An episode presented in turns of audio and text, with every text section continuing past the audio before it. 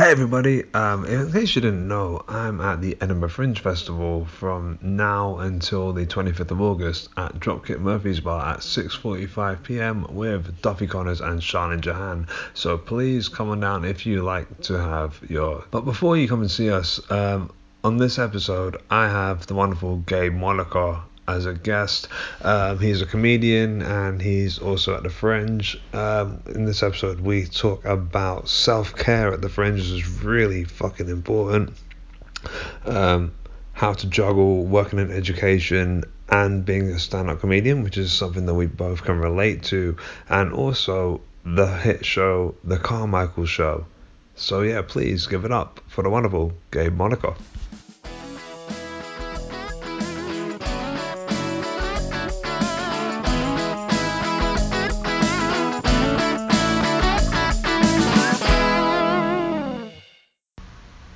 How's it going, Gabe? It's going so well. How are you doing? I'm doing all right. My Yeah. voice is sort of starting to waver, Uh-huh. but like that's yeah, that's mid fringe for you from what I've gathered. From what I've yeah, gathered. yeah. That day off came at just at the right moment. I had not yesterday, but the day before off, and I just Oh. really needed it to not Oh. fly all day. nice. um, so you had a day. So you had a day off. When? Yeah, the twelfth. The Oh, twelfth I had off, and it's it's needed now, and because now it's just shows Mm. every night until the end of the run.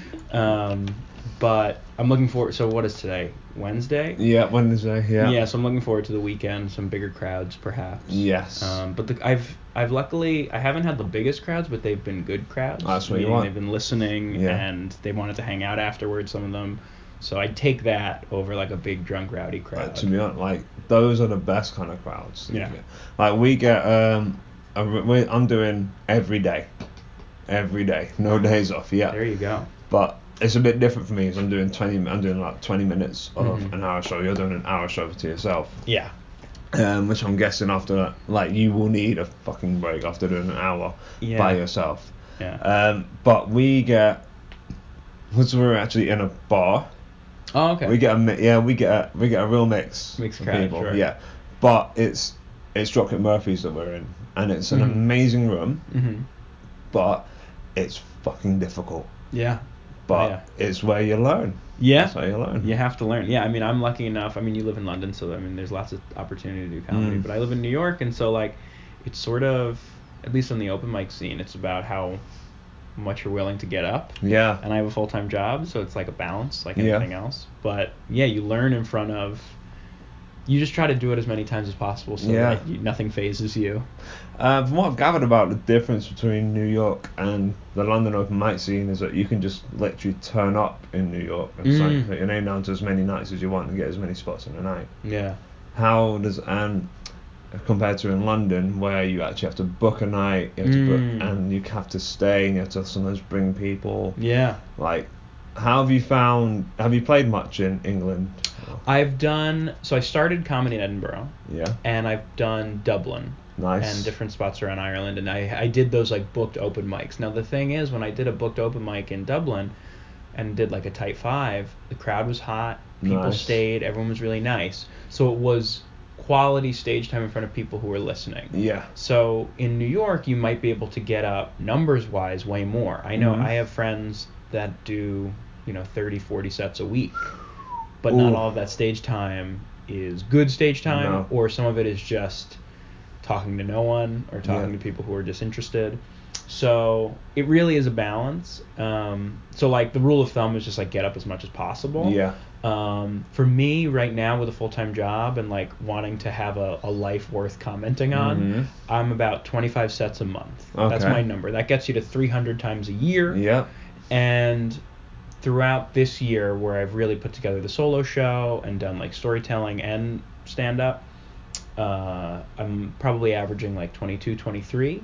Yeah. But in the next, like to finish out the year, I think I'm going to be close to 300 for That's the year, cool, which is yeah, which is the which is the goal. So again, it's like quality versus quantity.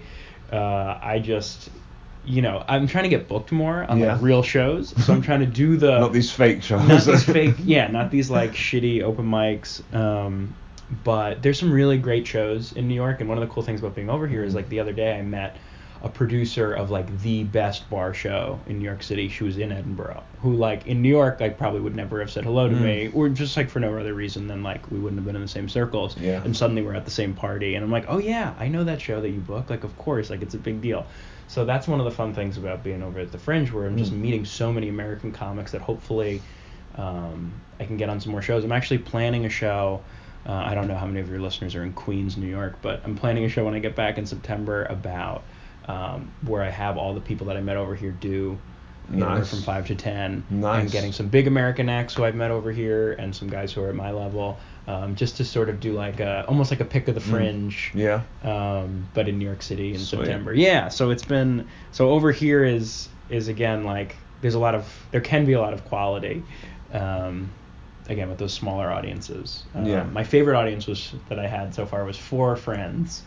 Um, and I did it without the microphone, and I just sort of told the story. hmm Um, last night though snuck up on me and ended up being like amazing because I got everyone in in the last half hour. and It was probably 12 or 15. Um, an older couple, um, a family of three, um, a younger couple, one guy by him, two guys who were by themselves, and I got all of them in the last half hour. So a half hour before the show, I'm freaking out that nobody's coming.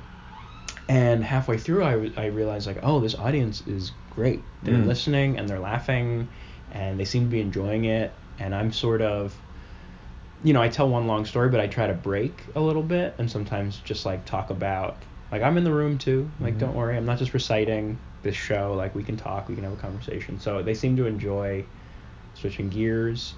Um, and it was just like it snuck up on me. By the end, I was so happy.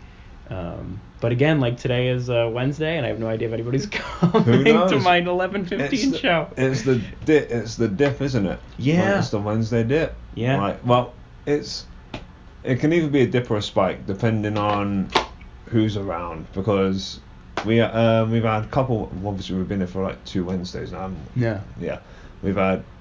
I think we had one Wednesday was really great. One Wednesday where it was like six people. Yeah. So it never actually. I got really lucky last week because I used to teach over here in Edinburgh, Oh, nice. and I was the, a basketball coach at the high school where I taught at.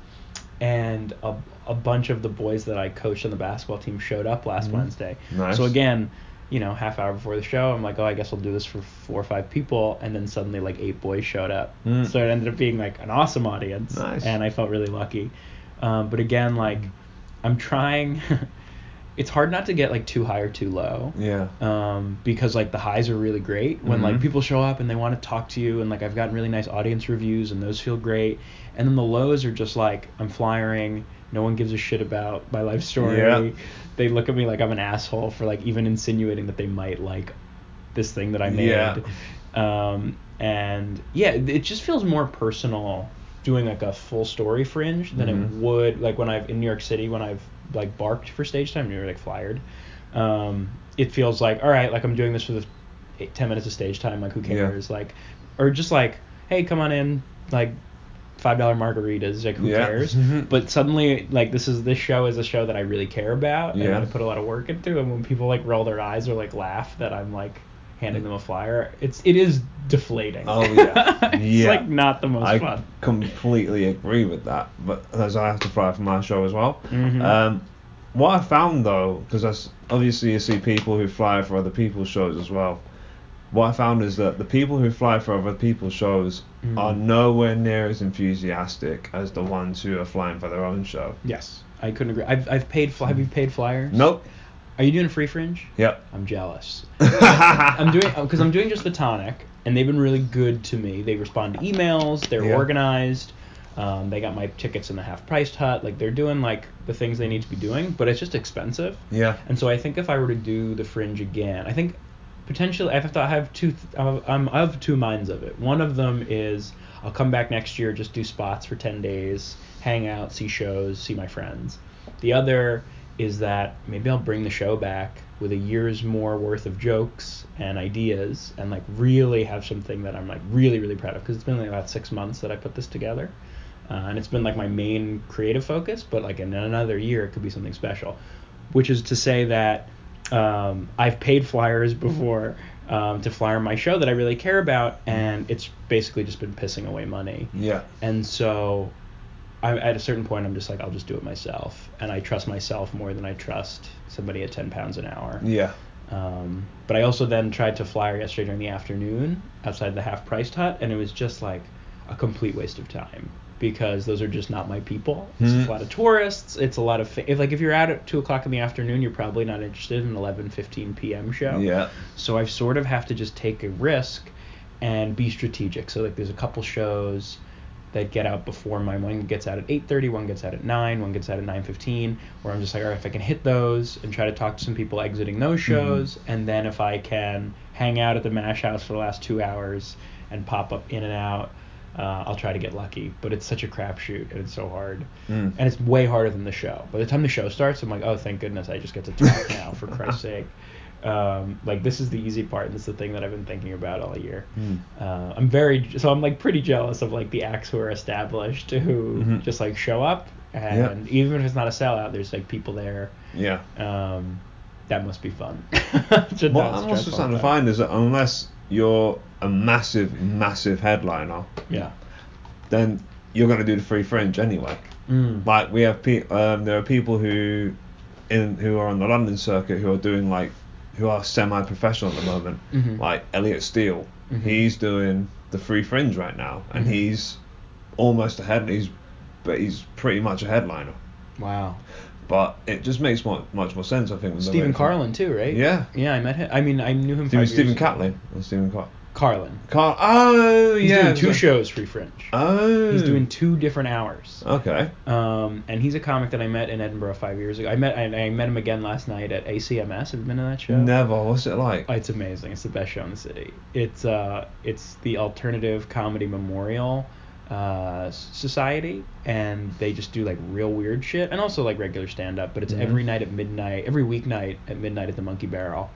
And I've been hanging out there, and it's been so fun. And I actually just got booked on it. I'm gonna Nice. the uh, yeah. I'm so it's like for me, it's like the thing that I've seen the most. I've gone the most nights, and just like sort of like hung around those people. And yeah, I got booked last night, so I'm gonna do Thursday the 22nd or something like that. And I've already come up with like some weird ideas that I'm Mm. gonna try because it's a place where after every performance, the host comes back up, this guy Tom Tuck, and he yells a failure, and the whole audience will yell a noble failure.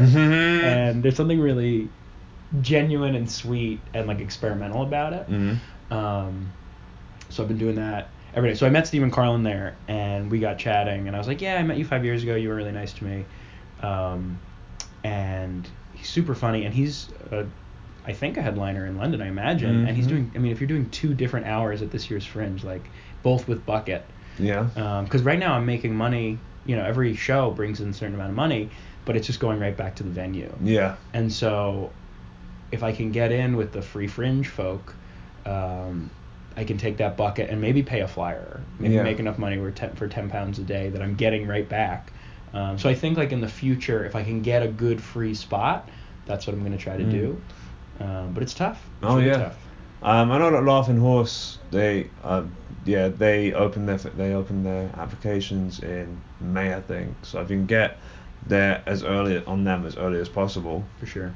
then yeah, you're quite lucky. We got real lucky this year with the venue and like Yeah. that kind of stuff. Yeah. So are you, um, you're, you're not, you don't have a full, you have a full time job, same here. Yeah. Um, so is it, a, are you a teacher? So I work in a high school. I, I run the writing center at this high school. So I have an office in the library, and I meet with kids one on one, and I work on their writing. Okay. I'm also like a college advisor. Nice. Um, so I sort of do a few things, but it's nice because I don't take a lot of work home with me. Yeah. And during the day, if I don't have a lesson to plan for the college advising and I'm not meeting with a student, um, you know, I can journal Yeah. or try to write something or have an hour lunch break every day where I drink coffee and Yeah. write jokes. Nice. Um, so I try to sneak in that every Mm. once in a while.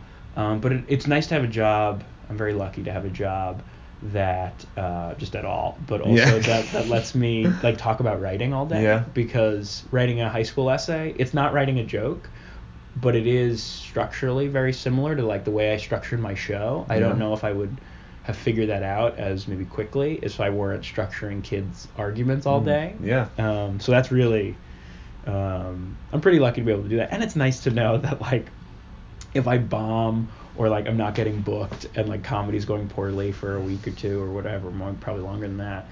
um, that at least like I helped somebody like Yeah. write an essay, which That's like right. is a small thing, but it feels it feels like worthwhile. You have a day job too? Yep, I work in a school as well. Oh, nice. A job that's quite similar to yours. Oh, cool. Um, I think in America you call them a counselor. So I have kids with special educational needs and behavior Yeah. problems, social issues, and I take them out, do group work and one to ones. Hell yeah. What I'm finding is like so many teachers and school staff go into stand up. Oh yeah.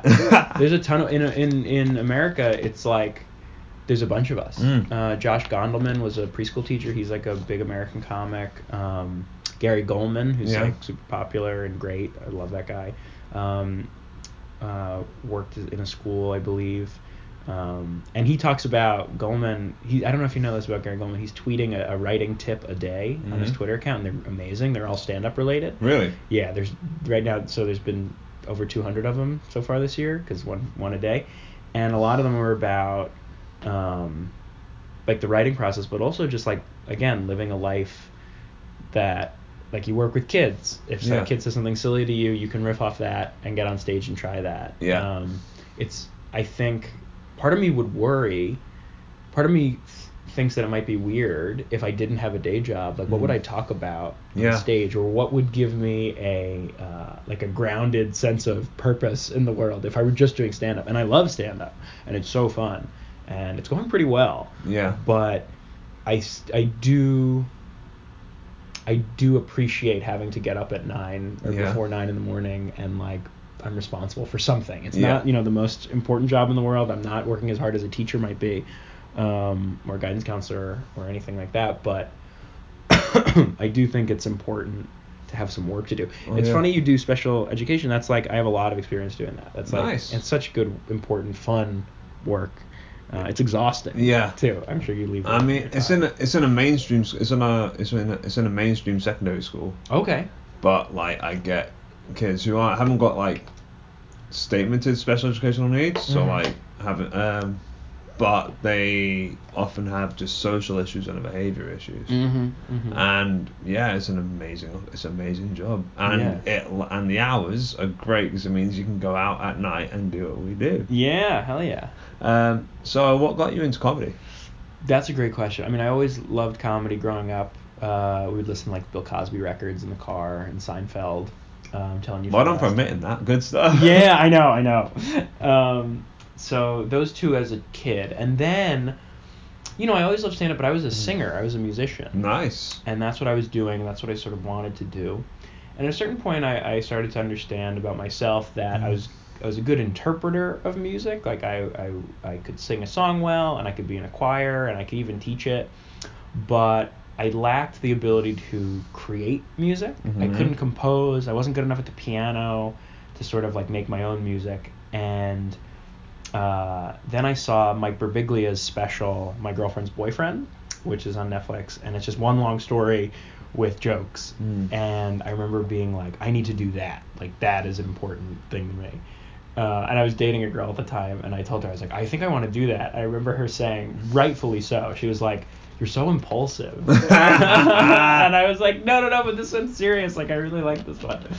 Um, and so once I realized that stand up could be that type of story, that's what really got me into it. Um, Mhm. and I love jokes, and I love writing jokes, but for me, doing stand up every night, like I'm working on these jokes. Um, to eventually put them into a story to Mm. help you better understand me and better understand the story. So there are Mm. jokes that I have that since night one of the Fringe that I've cut, not because they don't work or because I mean some of them don't work, but not because they're terrible jokes or anything, because they don't fit into this narrative that I'm working on. Yeah. So I'm just banking them for the next thing. That's crazy that you're um, taking the narrative of the there. You're taking the narrative part of stand up Mm. instead of the very American tell a joke, tell a joke, tell a joke. Yes.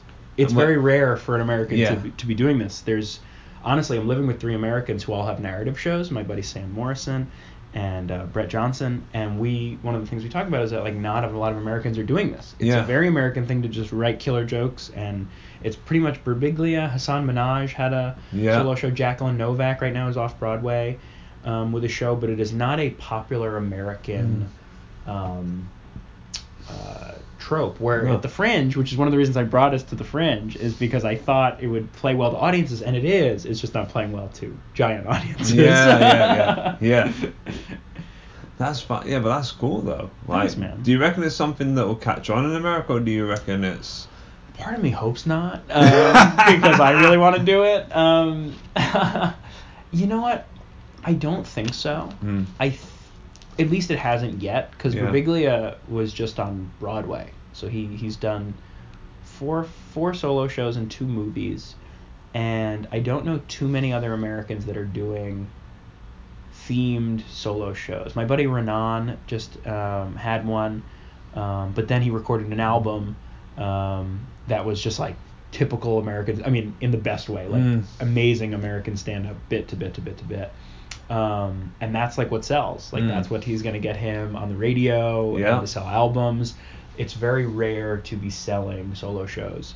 Um, so part of me thinks like maybe next year I'm just gonna come back and just say fuck it. Like I I did the show for how many X number of people, but there's so many more people in Edinburgh, Mhm. and the show could get a lot better in a year. Um, so maybe I'll just take that risk. And like I know there's like a little bit of a stigma about like returning with the same show, Yeah. but part of me is like scared and excited that it could be so much better in a year. Well, Um, it won't be the same show though. yeah, it'll be. You'll be a completely different person in a year. Yeah, Like the sure. show, like you, uh, as you said, you came with the show, and you've changed things, you move things around. So the show is still different. It's Yes. growing. Mm. It's not the same as it was before. So why can't you bring the show back after it's grown and developed in a year? I hope so. Yeah, it's not like I'm getting so much press that uh, Yeah. that uh, it's not like I'm getting so much press that like they'll be like, we saw this last year.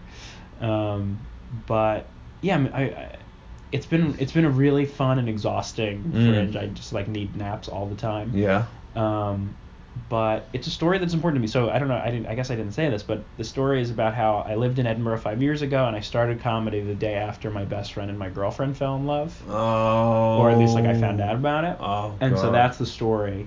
Um, but it's more than that. Like it's a story about friendship, Yeah. and it's very there's parts of it that are very silly, um, and it means a lot to me. This story, and I've worked really hard on making the jokes good enough to justify telling a story. Yeah.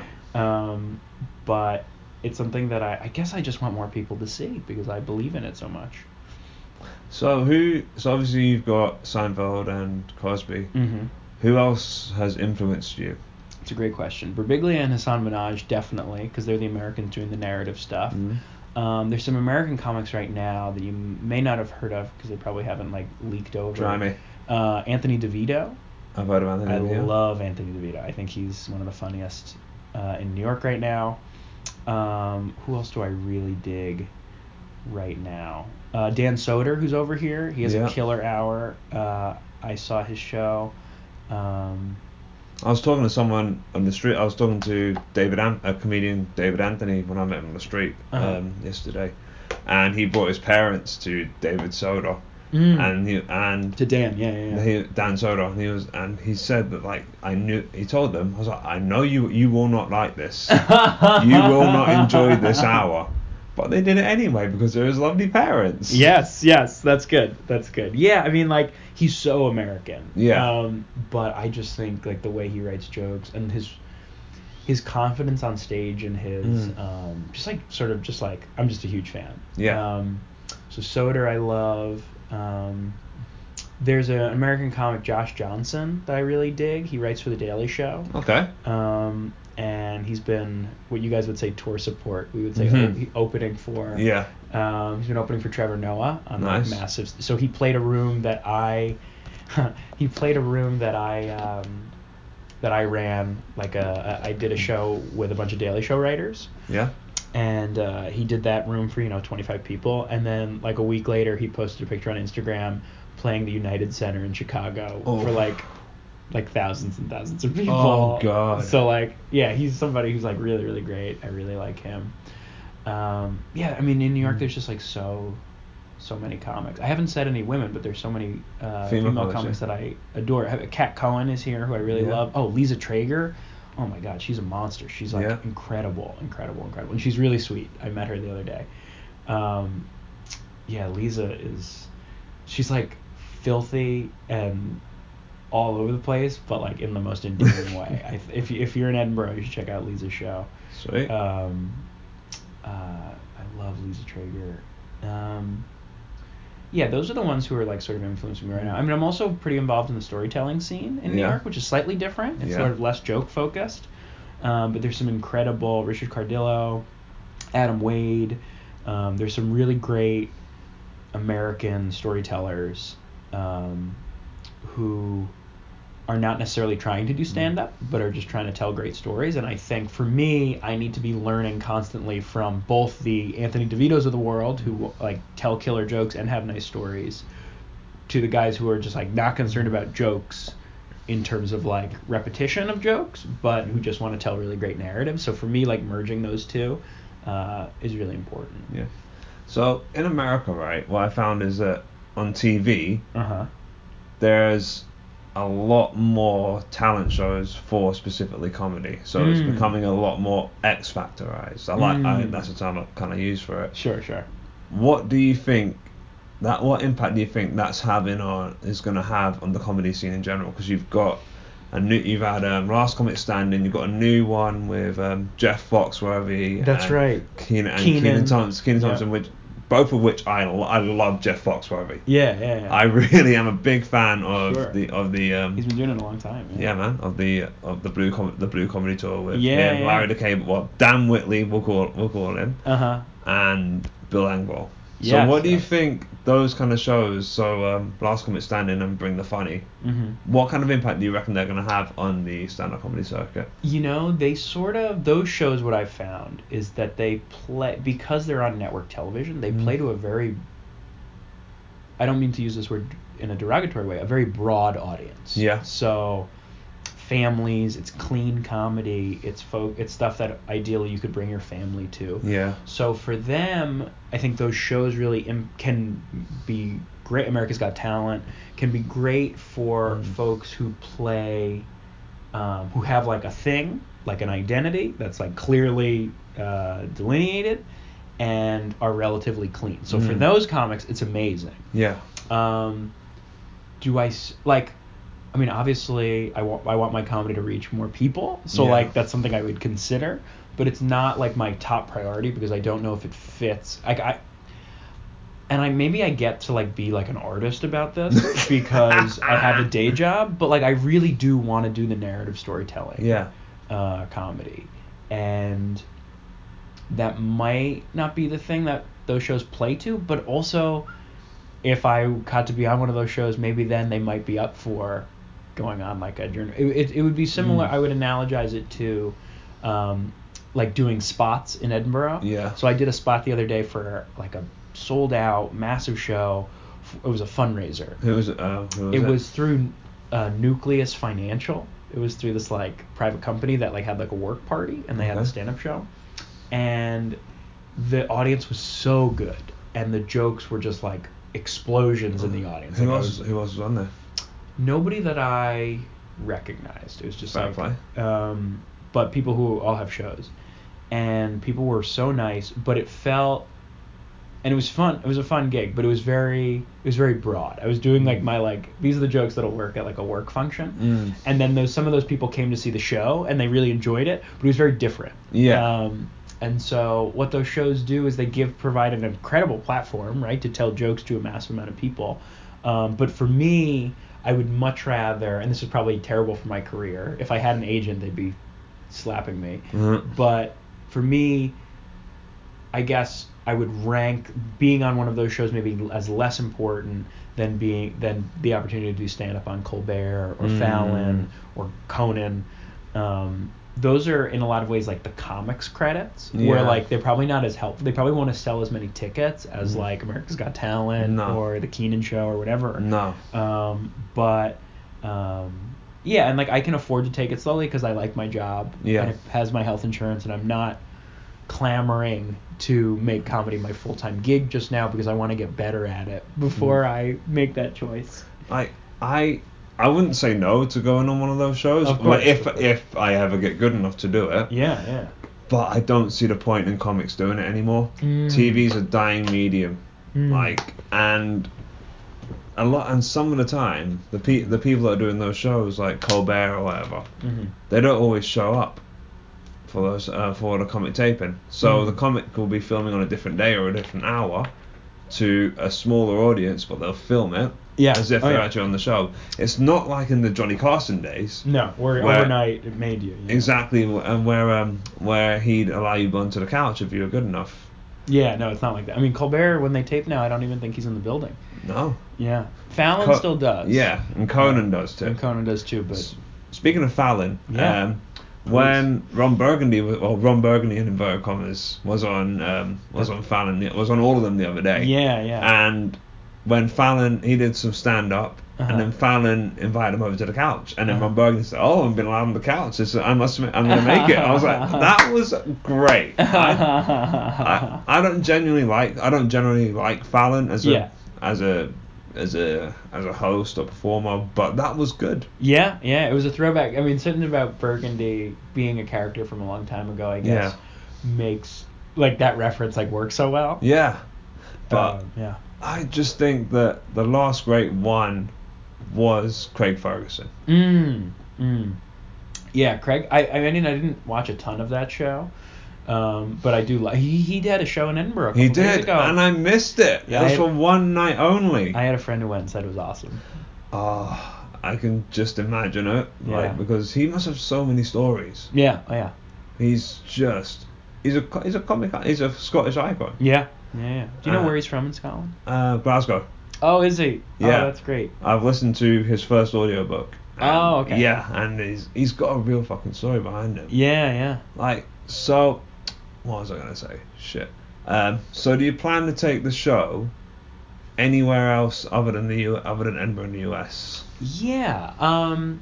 So I've done it in New York and I've done it in Dublin and now I've done it here. Yeah. Um, for the fall, I would. There's some other fringes that I've been told to apply to. Where? Um, some places in Canada have some Yeah. fringes. Um, I hear the Orlando fringe is great. Um, so maybe I'll do that circuit this year in preparation for um, next year's fringe. And there's just like smaller American cities where I know a bunch of people in DC. I know a Mm. bunch of people in maybe not in Philly, but uh, in Boston, where it would be great to you know DIY, advertise it, bring some friends, and then just do like because compared to you know now I'm doing the show for 12, 15 people a night. Mm. If I could get that in an, an American city, maybe do two nights in a row or something like that. Um, that would be worth it for me to take a trip Yeah. to Boston, see friends, hang out, do the shows. Um, yeah, because I just want more people to see it, Mm. and so I'm I haven't really begun that process yet, and it's going to be a little bit of a slow September for me Mm. but I'd like to I'd like to just keep making it better because already from night one to night two is probably the biggest jump in the show where I had these like sections of jokes at the beginning. And from night one to night two what I did was I sort of tethered the bits that I had into the stories. So I during a story about um, like I had these sex jokes that I would do at the top and then I was like, oh, I'll take those jokes and I'll put them into the section where I talk about my relationship with this girl. Mm. And suddenly, like this joke and this story sort of like molded into one thing. Where at the be- on the first show they were sort of separate.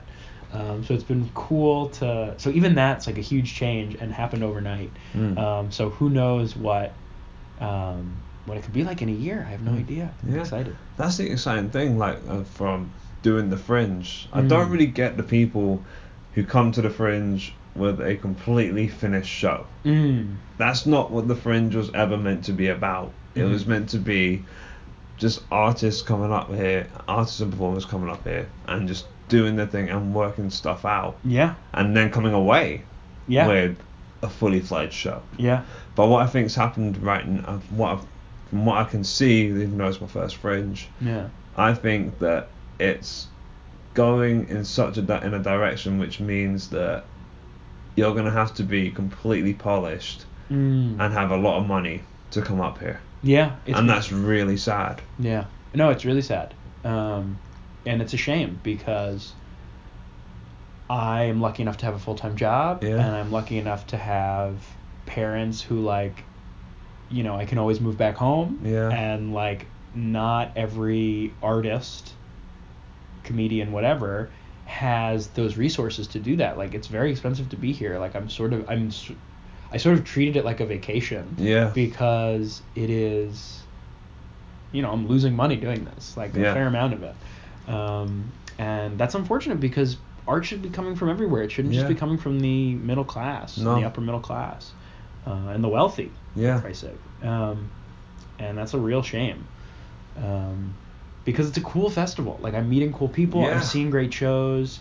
I'm um, I'm having fun. Yeah. Uh, I'm exhausted all the time, but in like a weird, different way. Yeah. Um, than I am used to. Um, yeah, there's something about it. It's just like there's just again there's just highs and lows, man. Like meeting cool people, and then like I'll walk home the other night. It's raining. I performed for five people. I didn't make any like.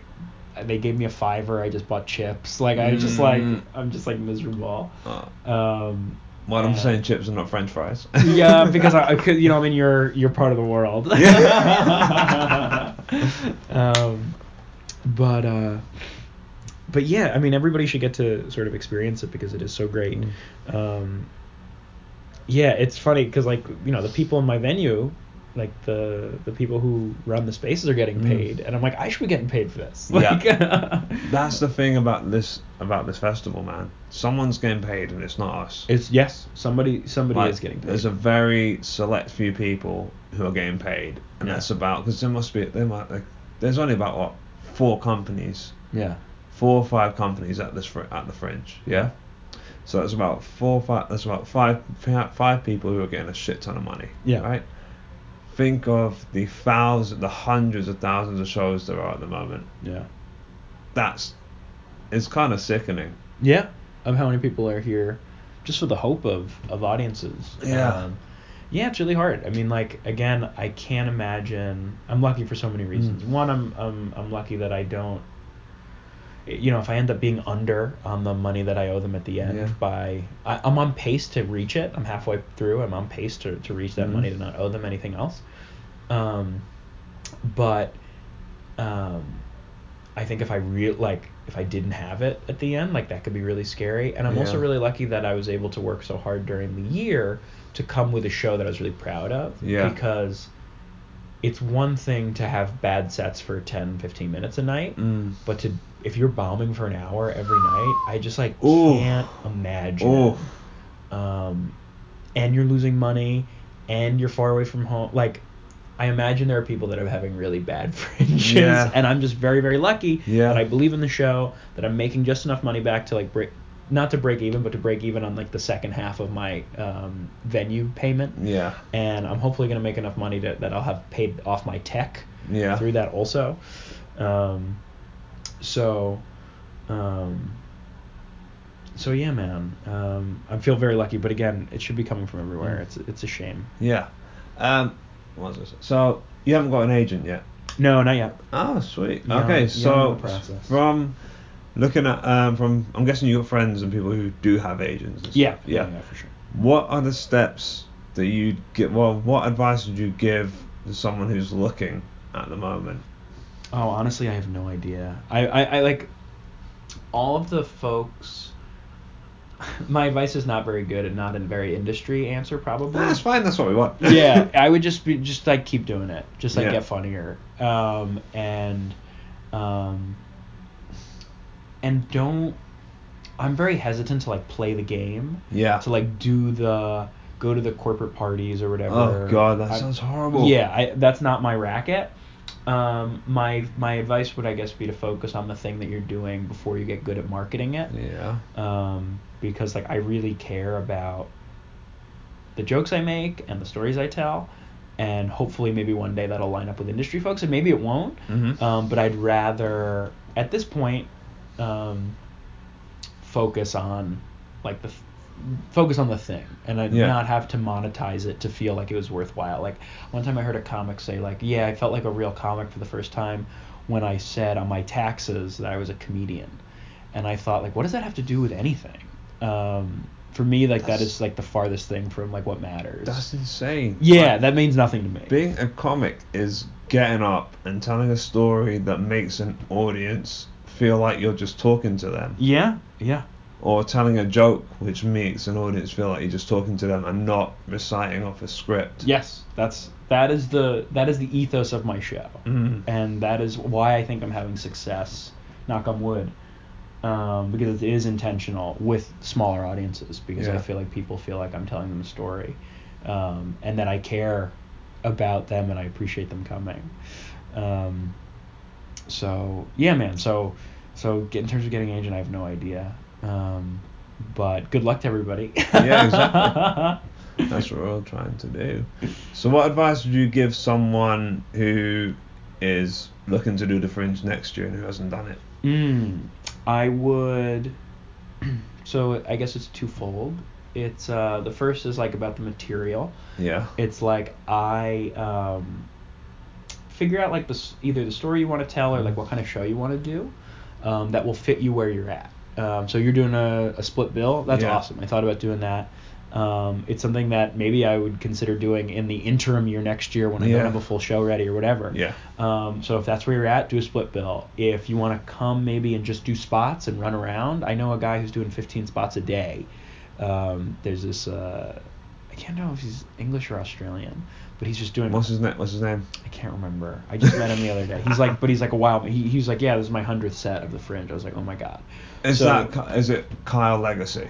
He's With got the hair? Yeah, that's Yeah, Kyle. yeah, Yeah, he's yeah. from Liverpool. He's from Liverpool. Okay, yeah, man, I've gigged with Kyle a couple Yeah. of times. Yeah, man, he's a lovely guy. yeah, he's lovely. He's, he's, he's a lovely man. So he's like running around. So like, mm, uh, hashtag make your fringe whatever you need to get out of it. So Yeah. it's like a week if that's a split bill, if that's a full run, um, but then work really hard at like that thing. Yeah. So like if you want to do a lot of spots, like maybe try to meet comics, talk to folks, look through the bill, try to find stuff, and then get here and then just see a bunch of shows and meet a bunch of people, try to Mm. get a bunch of shows. If your goal is a split bill, make your 15, 20, half hour, whatever, the best it can be, and also have more than that maybe, Yeah. and that you can cycle in and out of and, and learn from. For me, it was putting together a solo show. So like even up until oh god, May, the show had not been longer than 40 minutes, hmm 35 minutes, something like that. So for me, it was just like putting together the stories and the bits and the and the arc to get it to 50 minutes every night. hmm Um, and so, yeah, it's just like having a having an intention for the fringe. Um, for me, it was not a very corporate intention. Yeah. Like I haven't had any press yet. Uh, I've had really great audience reviews. I haven't had any like agents come, but I believe in the show and I want people to keep seeing it. And like maybe that's a pretty naive way to do this, but Mhm. it's it's the way that I'm enjoying it that I feel like I still have a soul. I Yeah. feel like I'm not like trying to monetize this thing that like um, I care about on Yeah. like a intellectual or I care about in like a like an emotional level. Yeah. Okay, so um, what about taking care of yourself? yeah. I, t- I signed up for some yoga classes. Oh, nice. Um, which I've done once. I should probably do, I'll probably do tomorrow or the next day. Um, I'm trying to see shows. I'm trying to sleep. So I pretend I'm my show's at 11:15 at night. Mhm. So what I do is I pretend that I'm four hours behind. Mhm. So when it's three in the morning, I'm like, oh, it's only 11. And then what happens is the next day I'll sleep from three to noon or whatever it is, and I'll just pretend like that's a normal schedule Yeah. because I have to peak at 11 p.m. One Yeah. of the things that we talk about in the in apartment in the flat is um, we talk about how depending on where your show is, what it, your show is, um, there's all these different variables, and we all run into different problems.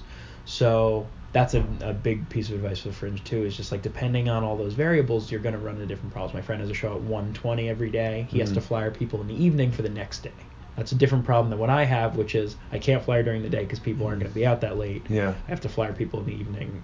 So there's lots of different sort of problems you can run into. So in terms of taking care of yourself, you sort of have to figure out what are the problems that I need to solve at the fringe, and then how do I work around that. So Yeah. for me, it's like after my show, I usually walk right to the Monkey Barrel, grab something to eat outside, and then go in and watch that show and just sort of unwind and laugh and meet people um, in like a chill environment. And during the day, it's like trying to do spots. Um, but also trying to relax. Like I watched some Carmichael Show episodes the other day, just to like sit in bed and just like do nothing. So like, um, yeah, I have three more yoga classes that I paid for, so hopefully I'll be able to do that at least two or Yeah. three more times. right. My main thing is to shower at least once every two days. That's a good idea. That's As you're sitting on my bed, I'm like, that's awesome. yeah. I was like, yeah. I just thought, okay, am I gonna go to the gym or am I gonna shower? I'm like, no, I'm gonna be me and Gabe today. I need to shower. I oh, need to that's shower. Great. That's so you Wow. got you got that, that warms, that warms my soul. That's great. good.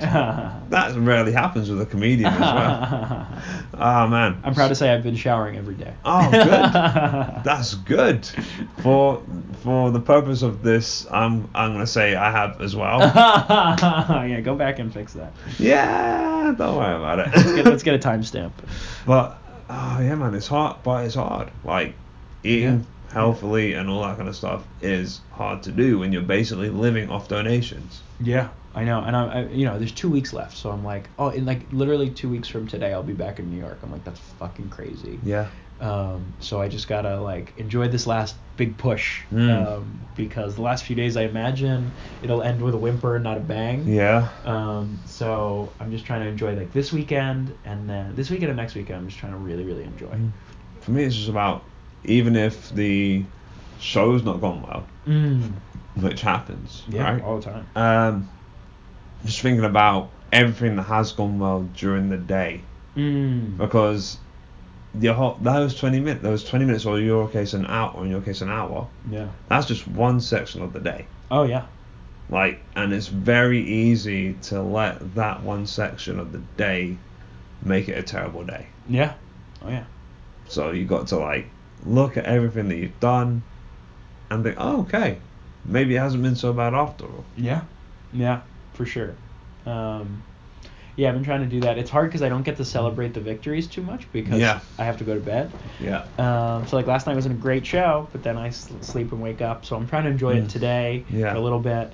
Um, I'll probably take a nap when you leave and just Yeah. like chill and drink some water. Um, maybe get some lunch. Um, and then you know go into my once you know like about eight o'clock comes around. It's like all right, it's flyer time. It's like exit flyering. It's talking to people um, from eight to eleven thirty. Yeah. Eleven fifteen. Um, that's when like the because the Mm. like the shows are easy. It's the Yeah. flyering that's so hard, That's and the right. talking to people because it's it's all very personal. You can't just hand out flyers. You have Yeah. to say, hey, like I've been telling people I really like this show. I think you'll enjoy it. Or this, is, or this is my show. I worked really hard on it. Like something like that. Um, because I'd rather I'd rather be overly honest Mm. than like pretend like I don't care about the show. And it's been effective. Like I, I told somebody the other day, this is a love story. And then they came back and they were like, Is it? And I was like, Well, not really. And then Not they, they came back and so Ah. like that got them and they were amazing audience members. They dropped a bunch of money in the bucket. Like they were perfect. Mm. Um, and so, yeah, I, I that's the hard part for me. Mm. That's the hardest part. And, and on the days where it's not so frustrating, because people are assholes, like people are rude, Yeah. and people treat you like a jerk. Because I don't even, I'm not an aggressive flyer. I just say like, are you guys looking for a show? Like, how you doing? Um, are you here for this show? Whatever. And when people are rude, I'm just like, you don't understand. Like, I'm really not. Like I'm trying to pitch you in the same way I'm trying to pitch anybody, but I also just like hope you have a good day. Yeah. Um, Like my favorite thing to say is whenever they're rude or whatever, or if they don't take the flyer or whatever, just say, "Have a good evening." Yeah, absolutely.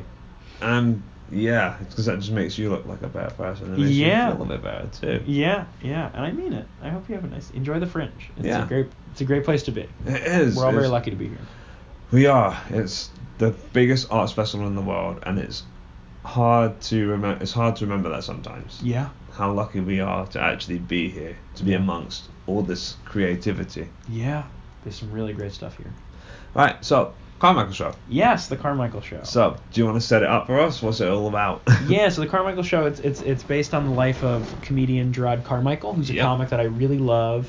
Who his origin story as a comic is that he's from Winston Salem, North Carolina, yeah. and he had a friend who was just like, "I'm not going to talk to you until you start to do comedy," Mhm. um, and he's like, and like sort of gave him an ultimatum, and or until he moved to L.A. Either one of the two, and um, he's just this like hilarious, um, thoughtful, smart guy Mhm. who um, I think is somebody speaking of like not being too corporate like I think is somebody who's like ascended in Mhm. terms of in like the industry quote unquote by being really true to himself and his Yeah. ideas I feel like he's somebody who like turns down huge offers Yeah. in the hopes of like doing something that he thinks is more interesting or more And- worthwhile. And yet he'll do the Transformers movie. yes, and he also did the Transformers movie. Yes.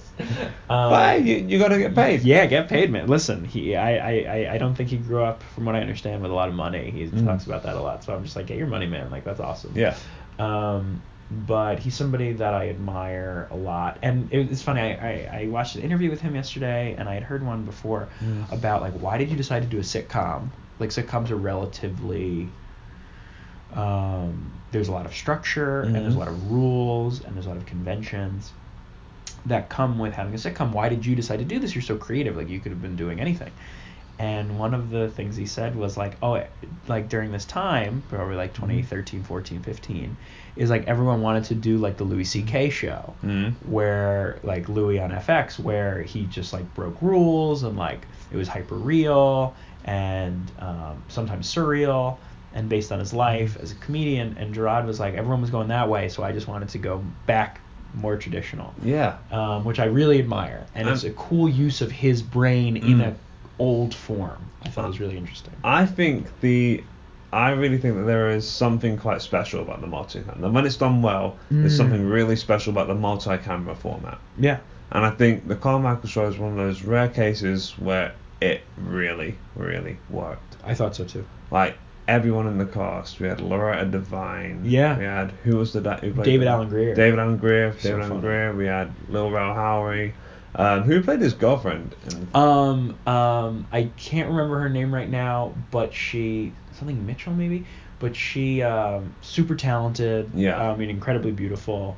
Um, she's married to one of the actors who a guy who's on The Walking Dead, who I like Mhm. knew, um, and she's just like incredible. yeah. um, she uh, uh, she's wonderful and so the show is like Jerrod's a young guy and he's in this relationship with this woman who's uh, half white and uh, you know his family is like a black family in North Carolina Yeah. and the thing that I think jumps out at you is the topics that they're covering yeah. guns, Black Lives Matter, Black Republicans, Mm. um, uh, being judgmental about different types of things, being open-minded but being closed-minded about other types of things. Um, those are issues that the show is looting. Mm. Um, the show is addressing serious topics in a traditional form in a way that I thought was really beautiful. That um, the characters are imperfect because people are imperfect Mm. in a way that um, I think reflected a lot of the conversations that people are having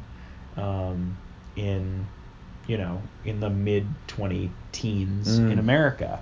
Um, and I, Jerrod is somebody that I just like trust with all of those topics to at least have an interesting, an interesting angle Yeah. um, and a thoughtful um, approach where there is no, you know, it's there's not black and white issues. He's not trying to like push an agenda necessarily down your throat, but he is Mm. trying to talk about Talk about both sides of the coin. yeah, and not even both sides of the coin, but like the the the the the muddiness of Mm. each side. Like somebody could be progressive in one way, but not progressive in another way. So it's Mm. not Democrats Republicans. It's like complicated people having complicated views about Mm. things. Because they had that episode with the transgender kid, didn't they? Yes, yes. I have not seen it, but I read about it. Yeah. Um, and yeah, I mean, again, a topic that like to be on network television, to be on NBC, um, important for uh, for lots of reasons.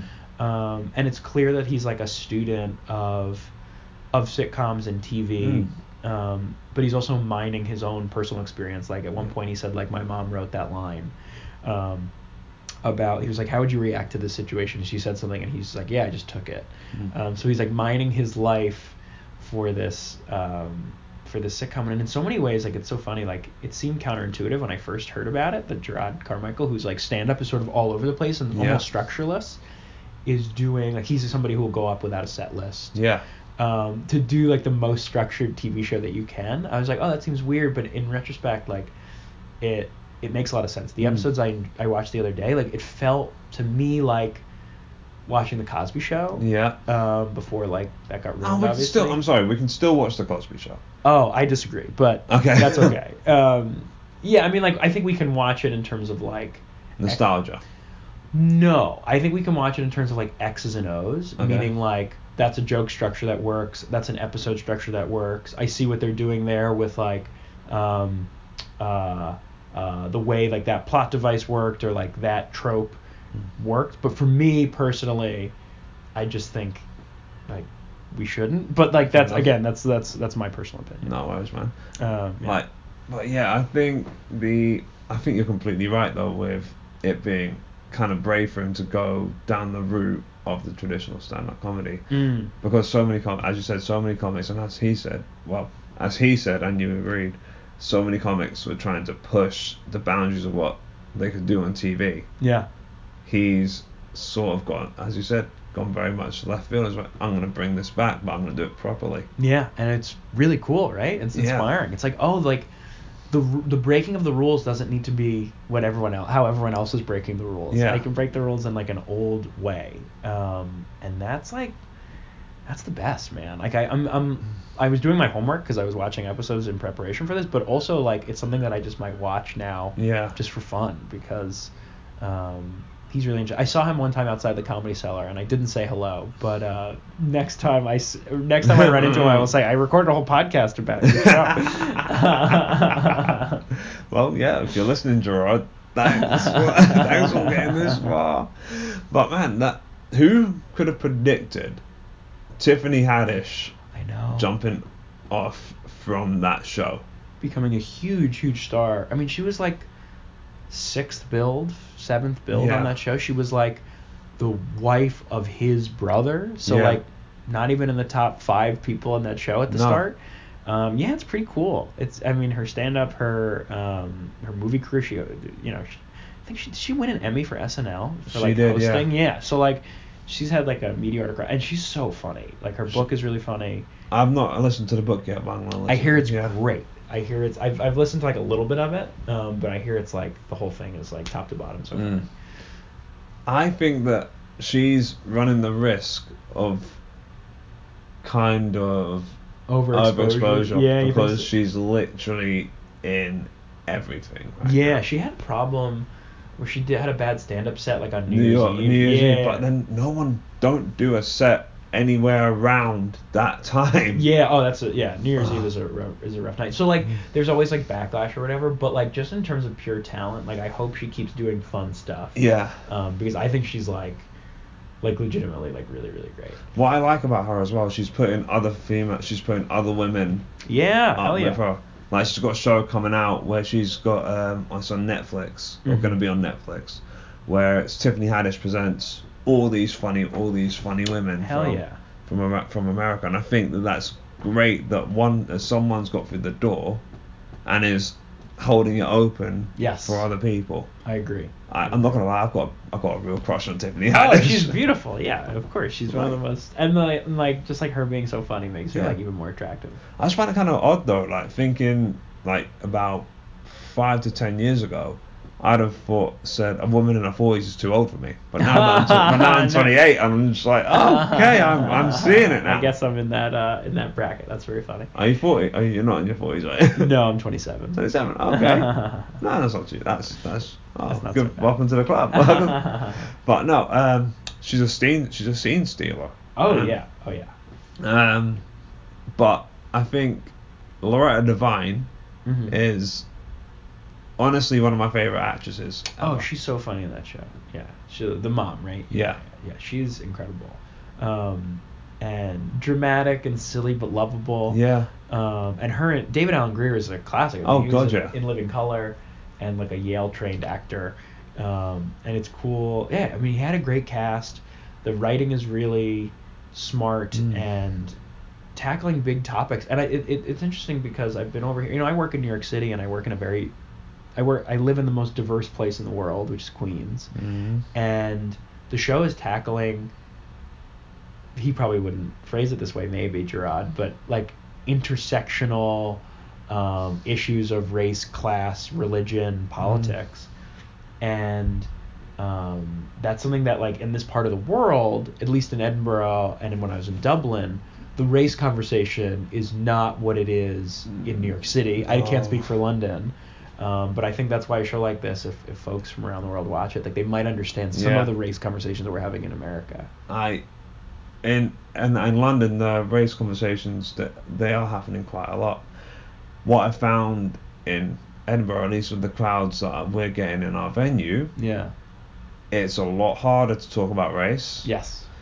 because it's mainly white people, Yeah. and that is that's not generally a problem. Like in London, in the mul- or in Manchester or Liverpool or in the more multi or in the, I don't want to say more multicultural places, but Yeah. the um, the kind of the the clientele that we get in our venue Mm-hmm. don't always respond too well. Well, not exactly don't respond too well. So I think they find it a bit uncomfortable Sure. to talk about it or hear or hear about it because they're just they're, they yeah Yeah. Particularly, I mean, uh, are you advertising your show as a show where you talk about race?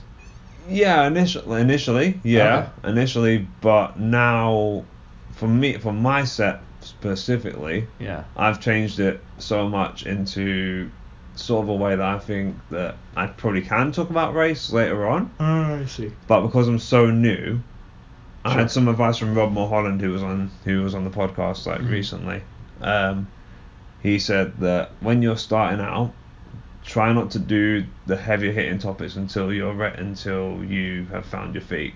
Yeah. Because you're walk, you're running before you can walk, before you can walk, and I've started to go back to the yeah. Write some phase. silly jokes about whatever. I mean, as long as that, that thing is important to you in some way. Yeah. Um, yeah, I'd agree.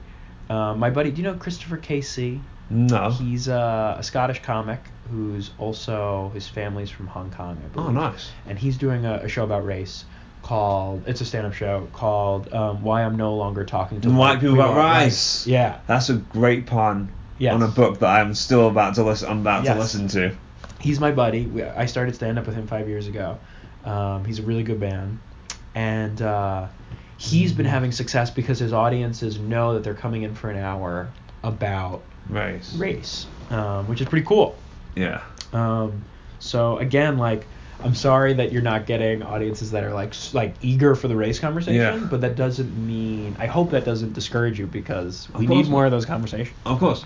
No, there. Are, I've got a specific way that I'm going to bring in the race conversation, Good, good, good. but I'm going to work on it when I go back to London, good. and good. then I'm going to take that section around the around the country yeah. because obviously these things do need to be addressed. Yes.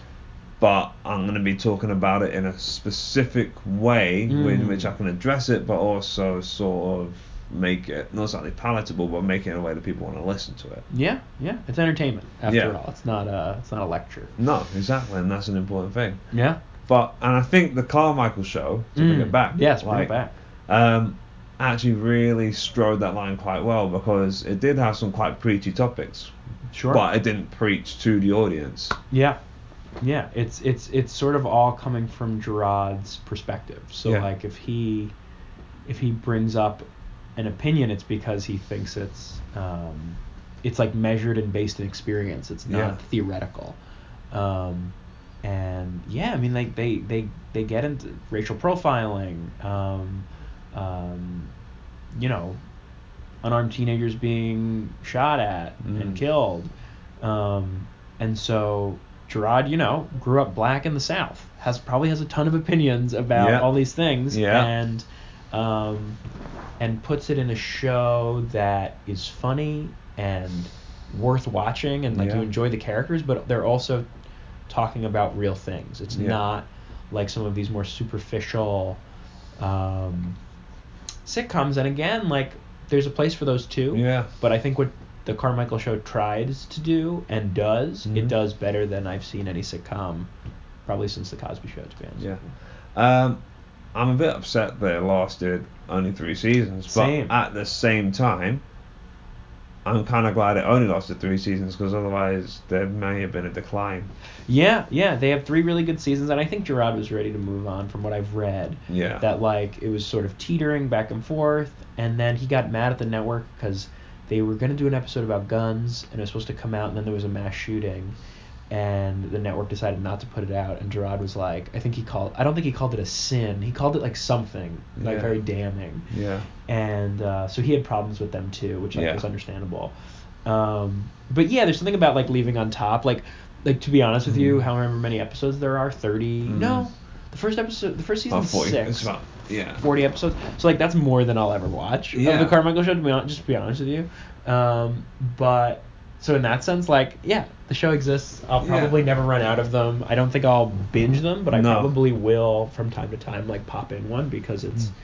it's um it's an engaging, Mm. funny show, and when I feel like not turning my brain off, but like watching that type of show, it's the one that I would turn Mm. to. I don't know how networks like NBC are going to continue with the streaming culture we got right now. Yeah, I mean we're about to we're we're about to hit a real turning point. So when I lived, Mm. it's funny when I lived in Edinburgh five years ago, Netflix had two original shows. It was Orange Is the New Black Yeah. and House of Cards. Yeah. And I remember watching both of them in my flat on Marchmont, um, and being like, oh, like this is cool. And five years later now, it's completely different. Now like the streaming services are blowing up. And what we're gonna end up getting is we're gonna instead of paying for one giant cable package, Mm. we're gonna be paying ten bucks a month here, twelve here, eight here, and we're end up gonna get cable back just like split up. Um, Disney Plus is coming out. Yeah. That's gonna be a game changer. NBC has their own thing. They're also involved in Hulu, Amazon. Like, so who knows what um, what this could um, what this could lead to Mm.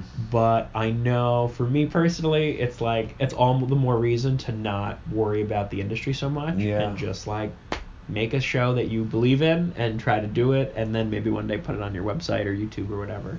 That's, what Andrew Schulz did, isn't it? Yeah, he was just in the New York Times about how Yeah. like his YouTube special like killed, and he's been saying Netflix is going down forever. Yeah. Well, Um, he's not. I don't think he's wrong. Yeah, yeah. I think with YouTube and everyone being able to put everything up for free, and whenever they want to, Netflix is going to struggle. Yeah. But it won't struggle for another like 20 year, 10 year, 5 to 10 years maybe. But yeah, yeah, they're going to struggle, I think. I think so too.